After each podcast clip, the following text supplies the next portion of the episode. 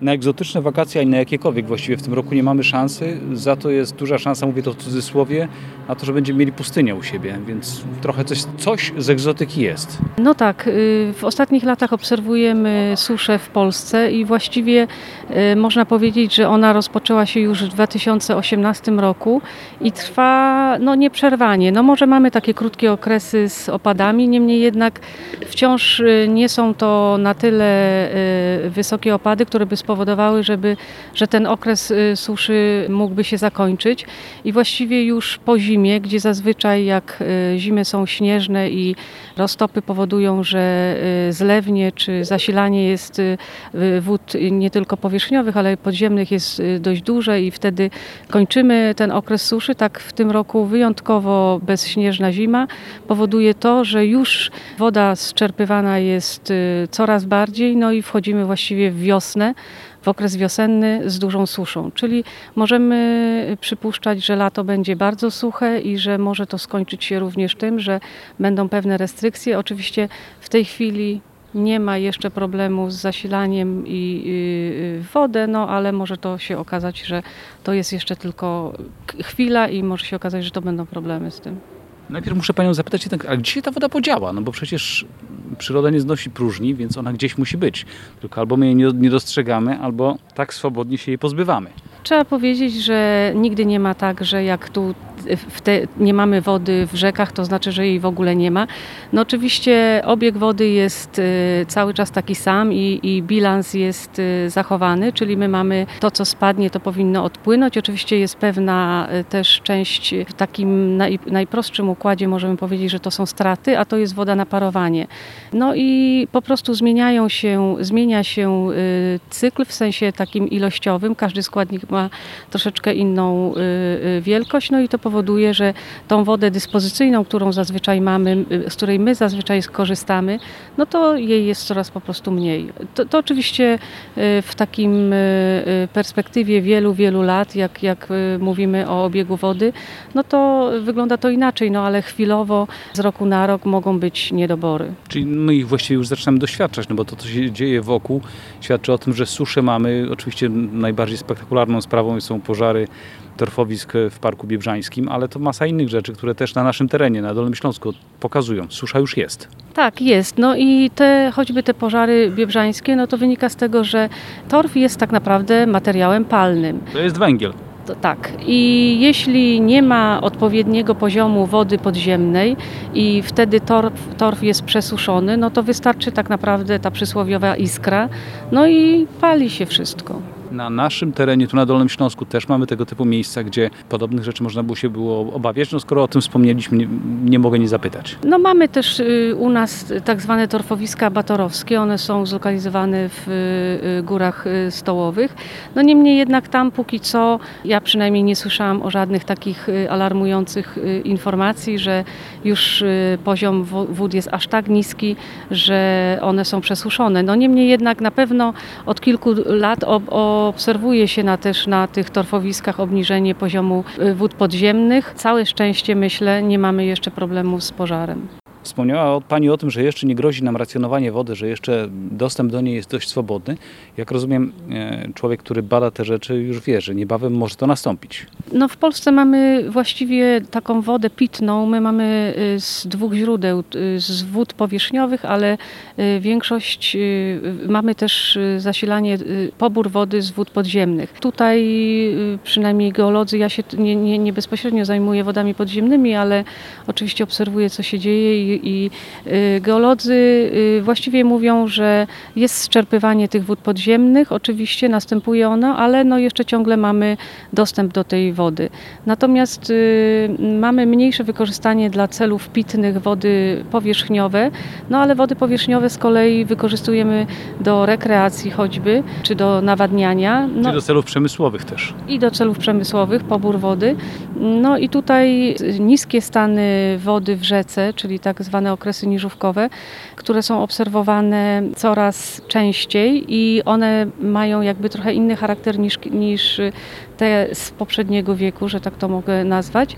Y, one są teraz głębsze, czyli po prostu następuje dużo niższy poziom wody niż taki przez nas akceptowany. To znaczy mówimy o tym wtedy, że to jest taki poziom wody graniczny, który my jeszcze akceptujemy z punktu widzenia prowadzenia gospodarki no i naszego normalnego życia. O tym świadczy między innymi też to, o czym słyszałem od ludzi, którzy zajmują się chociażby kopaniem studni głębinowych, ale też od innych, którzy zajmują się po prostu czerpaniem wody, że no, kiedy kopią te studnie, studnie, to o wiele głębiej muszą sięgać, żeby dotrzeć do wody. No to się też wiąże z tym, jak wygląda w ogóle woda podziemna, w takim sensie, że my mamy pewne warstwy tej wody podziemnej i y, na pewno ta woda płytko położona jest coraz mniej dostępna, natomiast te wody głębiej położone, one ciągle jeszcze mają swoje zasoby. Nie mogę nie zapytać o przyczyny, bo oczywiście pierwszą z przyczyn, którą, która się pojawia zawsze, kiedy się mówi o suszy, to natychmiast mówi się ocieplenie klimatu. No ale to chyba nie tylko to.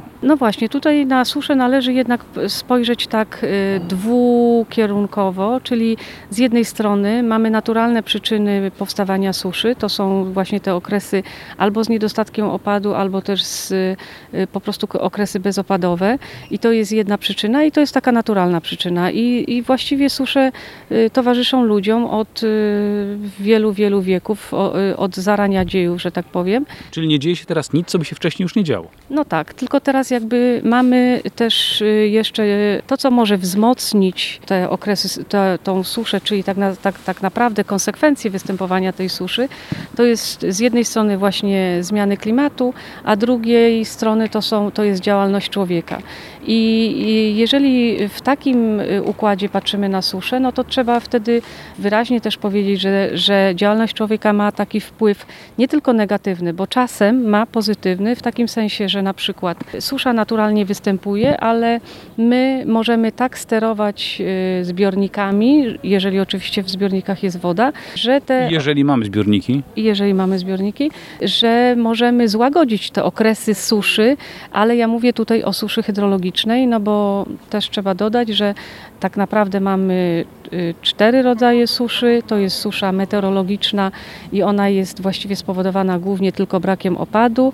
Później jest susza glebowa, susza hydrologiczna. No i każdej z tych susz może towarzyszyć susza gospodarcza. To jest rozumiana tak, że to są konsekwencje, które są już odczuwane przez jakiś sektor gospodarczy. Jak daleko jesteśmy od tego ostatniego etapu, o którym Pani powiedziała właśnie? Susza gospodarcza może zawsze wystąpić po suszy y, y, meteorologicznej albo glebowej, bo na przykład rodzajem takiej suszy gospodarczej w wyniku suszy glebowej to jest y, susza rolnicza po prostu. I wtedy rolnicy odczuwają to najbardziej i ona występuje, ona jest groźna. Takie okresy właśnie suszy są groźne wtedy, kiedy my mamy na przykład fazę wzrostu roślin.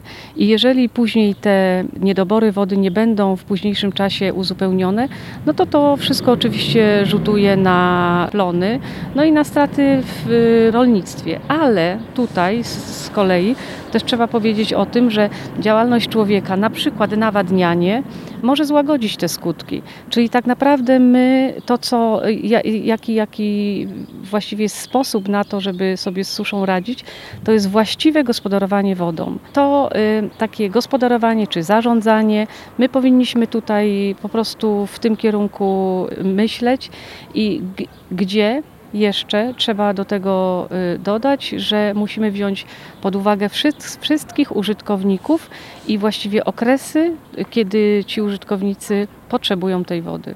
Skoro wspomniała Pani właśnie o tym, że trzeba gospodarować wodą, czyli tak naprawdę sporządzić bilans tego, czego potrzebujemy, czym dysponujemy, jak w każdym przedsiębiorstwie, jak w każdej firmie na dobrą sprawę, bardzo proszę, żebyśmy powiedzieli o tym, co możemy zrobić, mówię teraz jako społeczność, jako, jako państwo, czy też szerzej nawet, żeby tą wodą racjonalnie gospodarować, no bo nie wystarczy tylko zbudować zbiorników retencyjnych, których nam brakuje, to na pewno. No nie, nie wystarczy. Y, no, y, coraz częściej mówi się o takim y, podejściu do gospodarowania wodą na zasadzie takiego śladu wodnego i wtedy my tak naprawdę mówimy o takiej wodzie niebieskiej, zielonej i szarej.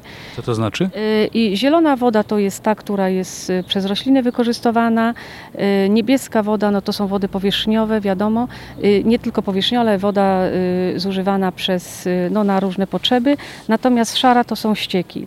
I teraz y, określenie tych ilości tych wód to jest tak naprawdę też sprawa, którą powinniśmy się w najbliższych czasie zająć, żeby móc właśnie gospodarować wodą. To na pewno jest taki kierunek, który powinien być teraz rozwijany. On oczywiście od jakiegoś czasu się już pojawia coraz częściej nie tylko w badaniach, ale też i w lit- w literaturze nie światowej, europejskiej, polskiej, Ale też powinien w praktyce się pojawić. ale powinno, no, musimy nauczyć się po prostu liczyć wodę, bo my teraz y, często mówimy y, o wodzie w takim y, ujęciu tylko jakościowym, że taka woda jest albo że właśnie jej nie ma, a my musimy teraz y, skierować wszystkie wysiłki, aby powiedzieć ile tej wody albo jest, albo ile jej brakuje, czyli po prostu mieć takie bardziej inżynierskie podejście do y, zasobów wodnych.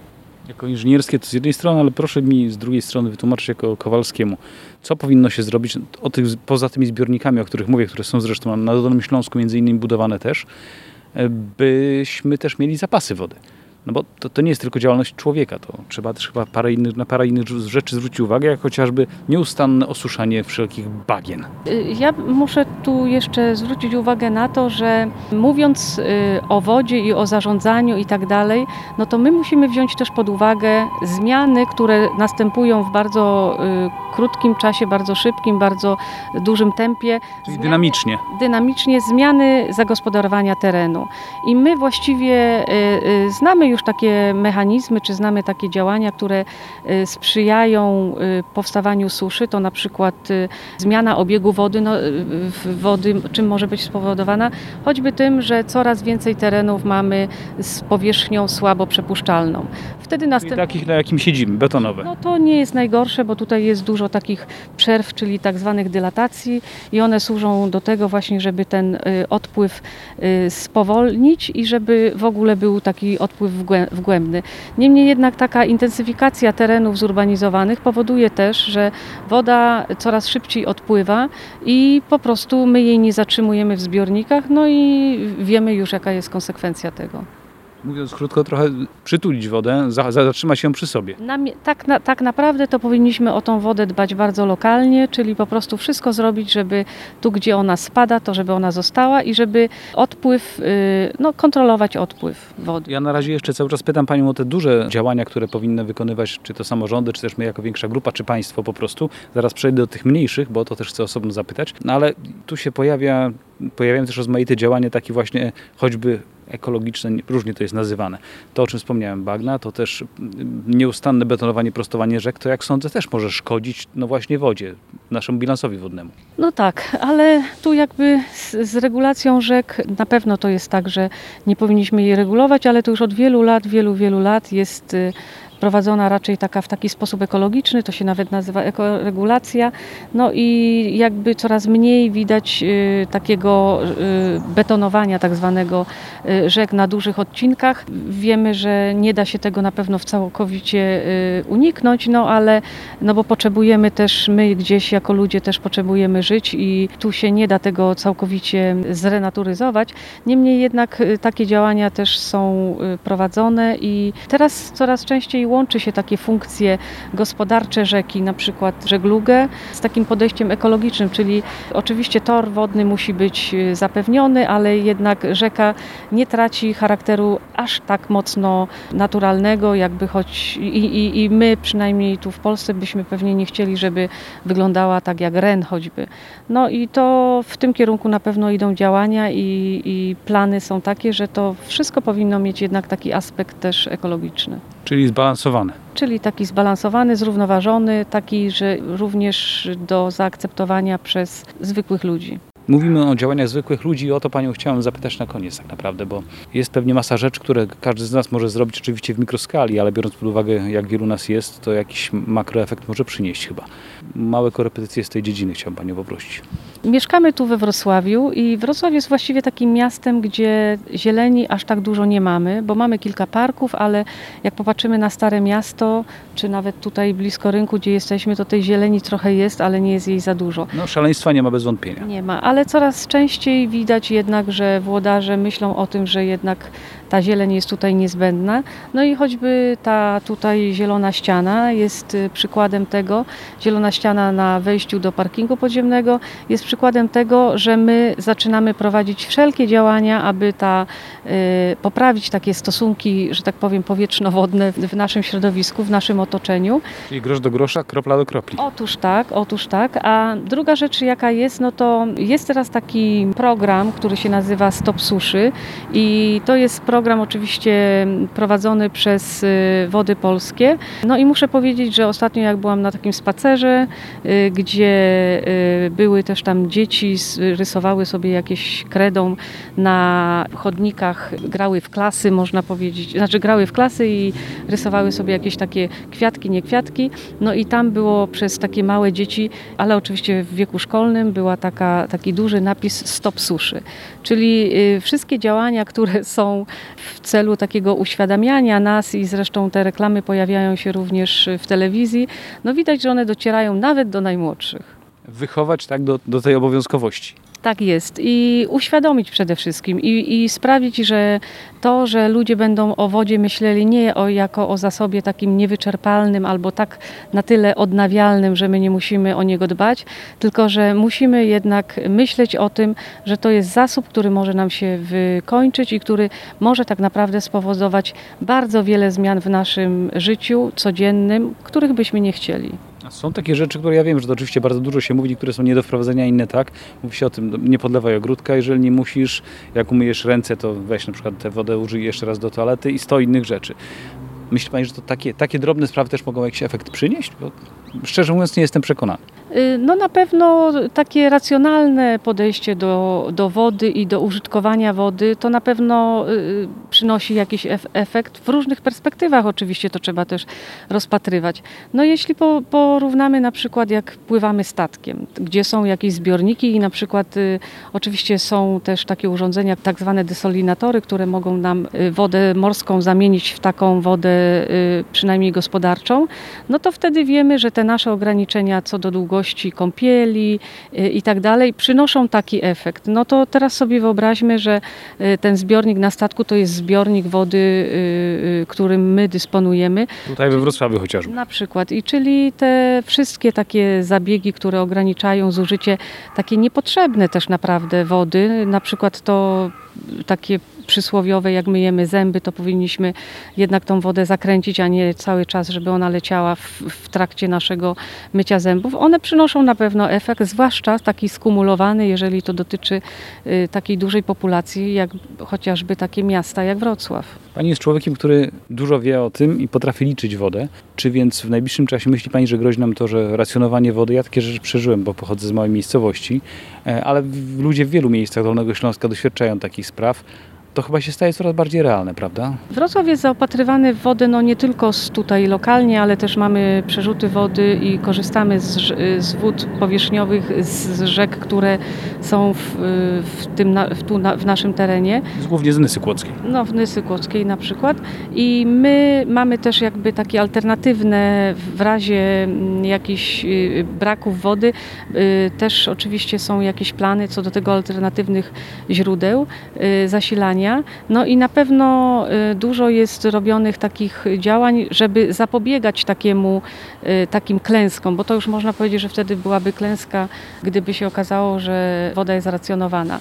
Dlatego powinniśmy y, na tyle podchodzić poważnie do problemu wody i jego braków, żeby po prostu nie dopuszczać do takich sytuacji.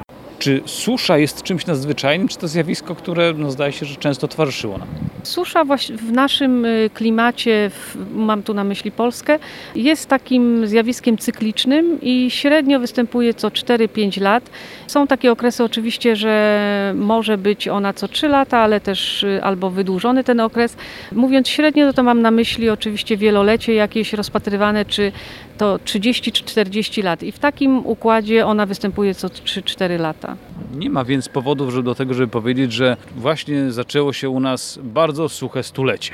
Akurat to można powiedzieć, że się zaczęły, że to stulecie zaczęło się od okresu suchego. E, No nie wiemy, co będzie e, za ileś tam lat, e, co będzie na przykład w następnej dziesięciolatce chociażby, ale akurat to stulecie się zaczęło od okresu suchego. Ale zakładam, że też skoro Pani bada sprawy wszystkie związane z suszą, to patrzyła Pani też gdzieś w przeszłość, kiedy ta susza występowała i tam też takie okresy były. No tak, na przykład takim bardzo suchym okresem, który y, właściwie w wielu obszarach Polski do dzisiaj jest uznany za najgłębszą suszę, to były początek lat 90. To był 92, 3, 4 rok. One były bardzo suche. Teraz też mamy te su suche lata, niemniej jednak każda susza jest bardzo ciężka do porównania jedna z drugą, że tak powiem, y, zwłaszcza pod kątem konsekwencji, dlatego że zmienia się po prostu nasze otoczenie, zmienia się zagospodarowanie przestrzenne i te konsekwencje są różne. Dlatego trudno jest porównać susze z y, dwudziestowieczne z tą suszą, która teraz jest, no bo y, mówimy po prostu o innych konsekwencjach. Ja też nie chciałbym porównywać z tą suszą z początku lat 90., bo zaraz po niej przyszła y, powódź tysiąclecia. Niefajne to było. No właśnie, no to tak jak właśnie widzimy tą cykliczność, że są okresy suche, ale powódź też jest takim zjawiskiem cyklicznym i też nas nawiedza co ileś lat. No i w związku z tym no, zawsze nam to towarzyszyło i pewnie będzie dalej towarzyszyło. Czyli tak naprawdę naszą rozmowę powinniśmy zakończyć piosenką wrocławianina Jana Kaczmarka, w której śpiewał, że bilans musi wyjść na zero. No właśnie.